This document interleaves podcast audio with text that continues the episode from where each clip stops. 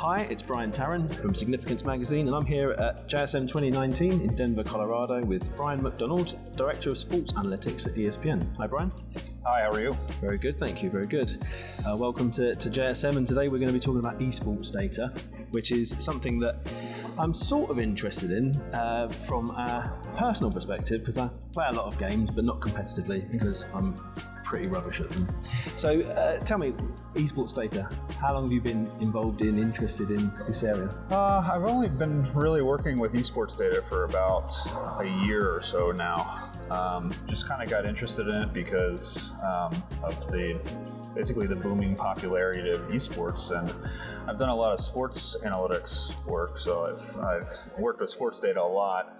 Um, esports seemed very similar to that just because there's a lot of team games, you know, like five-on-five type team games, and so that it has some similarities with hockey and basketball, it seemed, but it also seemed different enough so that it wouldn't be exactly the same as those, so just thought it would be sort of interesting to, to start, um, you know, studying those things, and you know, a quick, uh, a quick search of the web, and, uh, and didn't really see a lot of the uh, a lot of the analysis that has been done in sports. And I haven't really seen it um, done in esports. So that's yeah. quite interesting, I think, because you, you'd imagine that it being all based on computers, that you'd have ready access to the data, and that would almost be built into the sport from the ground up. Yeah, I think uh, I think the, the data definitely, you know, there's there's benefits of the, the data. In theory, it should be, you know, uh, you know, pretty much perfect data in theory, um, and uh, so that's, you know, sort of one of the benefits. But it seemed like um, a lot of time was spent on other things other than analyzing that data.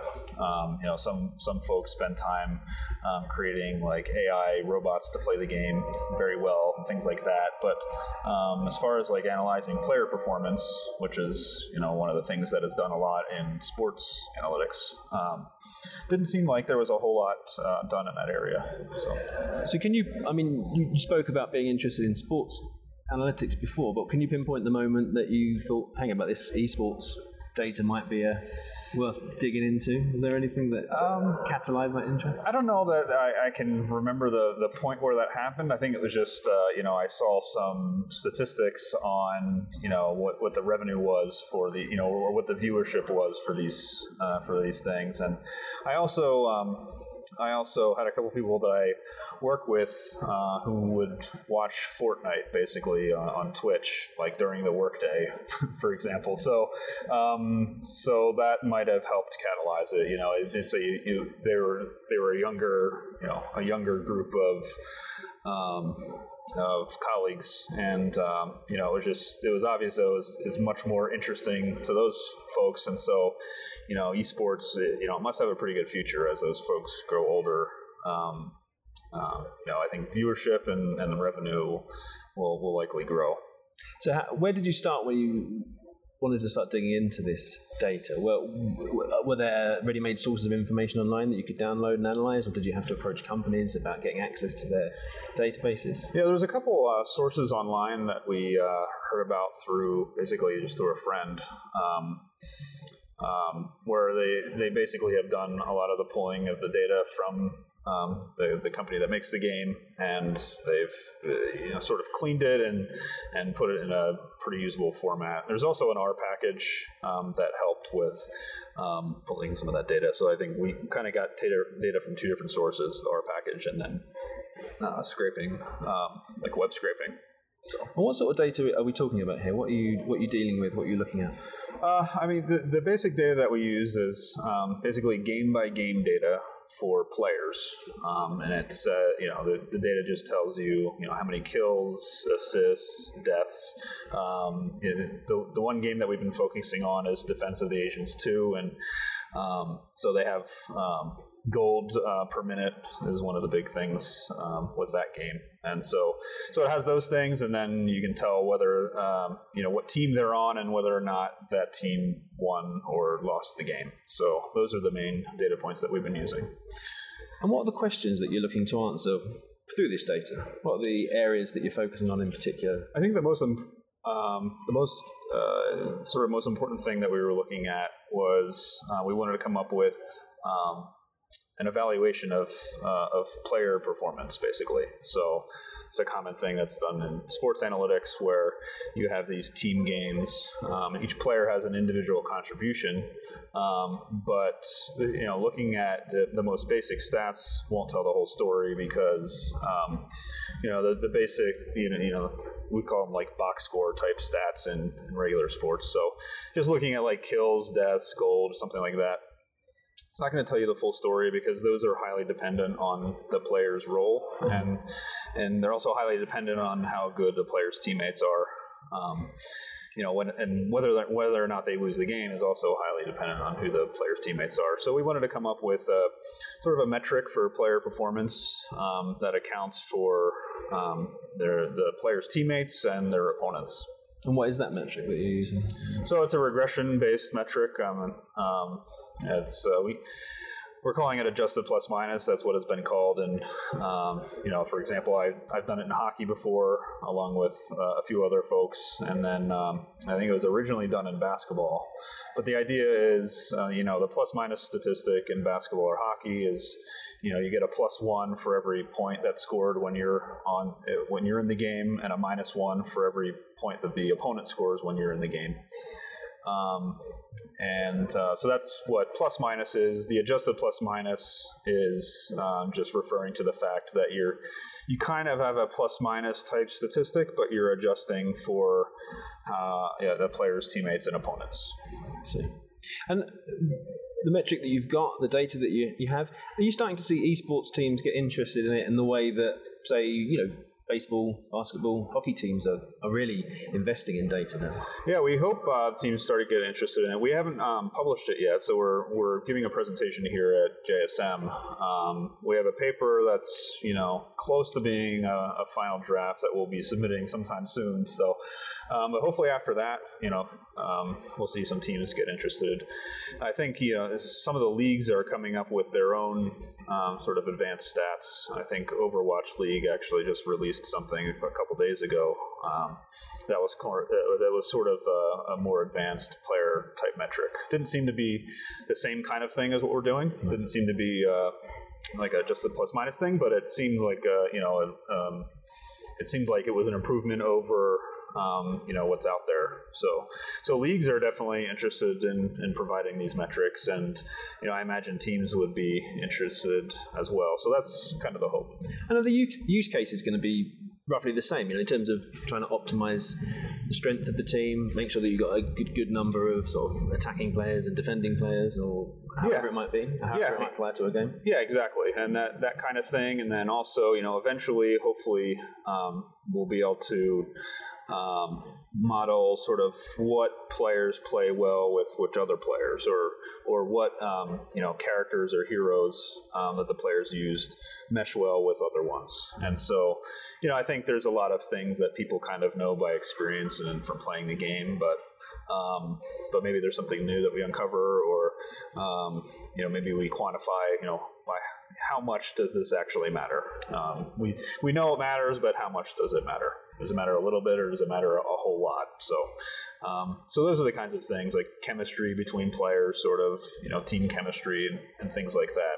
You know, pretty much anything that you might ask about a regular sport, um, we would kind of ask the same kinds of questions with.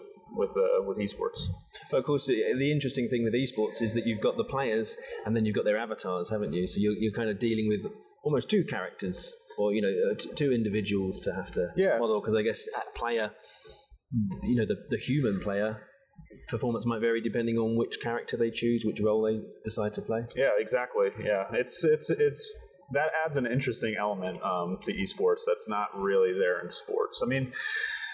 It's it's sort of there in that there's a, you know there's some things about an athlete that they can't really do. They can't, by training, they can't change this attribute about themselves. So like height, for example, can't really change your your height, but you know something like strength you could change.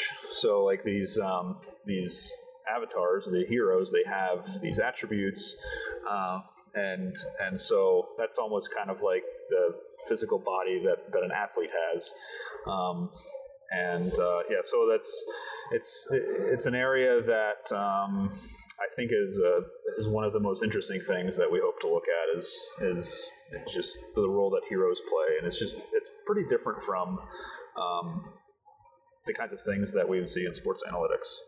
Are there other differences, wrinkles, whatever you might call them, between you know your experience with traditional sports and? And esports?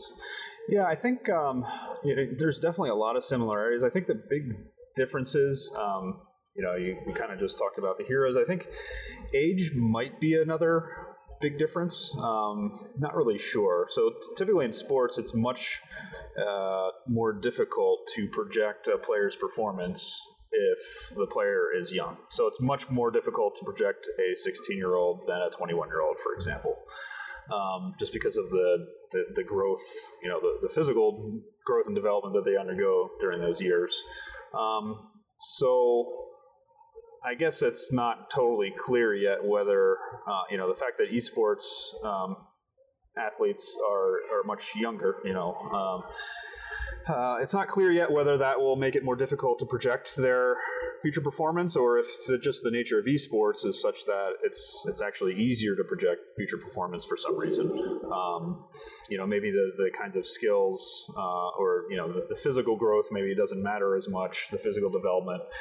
Um, and, and so maybe, you know, players are roughly the same, you know, when they're sixteen versus twenty-one. Uh, so that's another, like, unanswered question that would be pretty interesting to um, to try to tackle.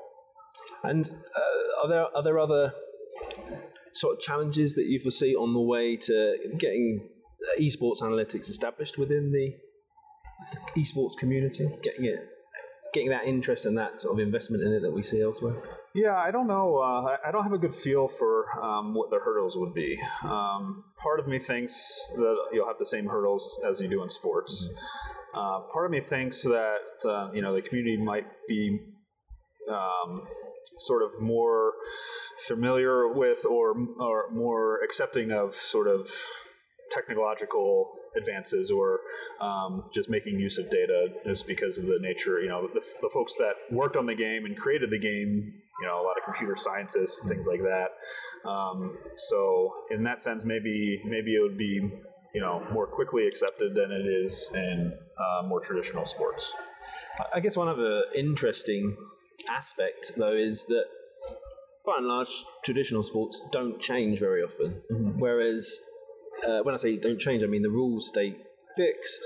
Mm-hmm. Um, esports, there's a there's a kind of expectation that games will be updated, new maps, rebalancing of weapons and character skills and things like that. I guess that adds another layer to consider. Yeah, yeah, that's another interesting part of this. Uh, one of the I, I should have mentioned it when you asked about the differences, but that's uh, that's another one of the, the big differences that'll be interesting to look into. Um, and I think the the Overwatch League uh, metric that I mentioned before kind of takes into account um, patches, so um, different ratings uh, uh, for players, um, you know, depending on which patch, um, uh, game patches.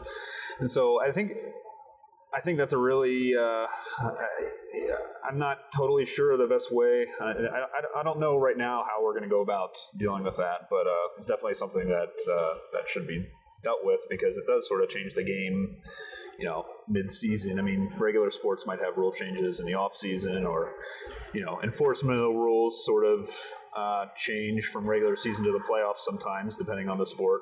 Um, but there's nothing where just, you know, in the middle of the regular season, all of a sudden a rule changes that uh, affects, you know, the player's abilities and, you know. Or your kick becomes less powered or anything. Right, like right.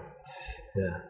So, uh, with your role at E S P N, um, are you, will you be working specifically on esports data? Because I know they, they have a, they show a lot of the esports comp- competitions now, don't they? Yeah, I think uh, I think um, you know at some point, well, I'll be working um, more on esports. Uh, you know, I think there um, there's more of a focus on football, um, college and pro football, and college and pro basketball. Um, you know, I'll be doing some hockey there as well. Um, I think eventually I'll do some esports as well, especially if it's um, something that E S P N starts covering more and more, just as the popularity of esports grows. Um, but you know, for now, like the, the most popular things on E S P N are football and basketball, so that's where a lot of the focus will be. Excellent. But you, I can definitely see it um, from my own experience of playing games and watching uh, these online competitions, you can really imagine the, the data becoming a much richer part of the fan experience than, than say it would be. You get, you know, you get your football fans, you get your baseball fans that are into their statistical analysis and they follow the numbers. But I think maybe video gamers are naturally predisposed to, you know, looking at kill ratios, kill death ratios, that sort of thing, that they're going to really be hot on that, I think. Yeah, yeah, I, I, I think so. I mean, that was that was sort of the hope, one of the hopes when we when we started this, that, um, you know, the kinds of things that we work on would be would be uh, adopted, um, and maybe with less hurdles than um, uh, than are in the, the, the traditional physical sports. Um, so hopefully, yeah, hopefully uh, the, the folks are more predisposed to sort of being interested in this kind of thing. Well, as they say on T V, watch this space. Yeah. Anyway, thank you very much, Brian. It's great to talk to you today, and I uh, hope you enjoy the rest of the J S M. Great talking with you too. Thank you. My name is Brian Tarrant, and I'm the editor of Significance Magazine. Find us online at significance magazine dot com. For this special J S M series of podcasts, we're collaborating with Stats and Stories. Stats and Stories is a partnership between Miami University's Departments of Statistics and Media, Journalism and Film, and the American Statistical Association. Follow us on Twitter, Apple Podcast, or other places where you can find podcasts. If you'd like to share your thoughts on our program, send your email to statsandstories at miami o h dot e d u or check us out at stats and stories dot net. And be sure to listen for future editions of Stats and Stories, where we explore the statistics behind the stories and the stories behind the statistics.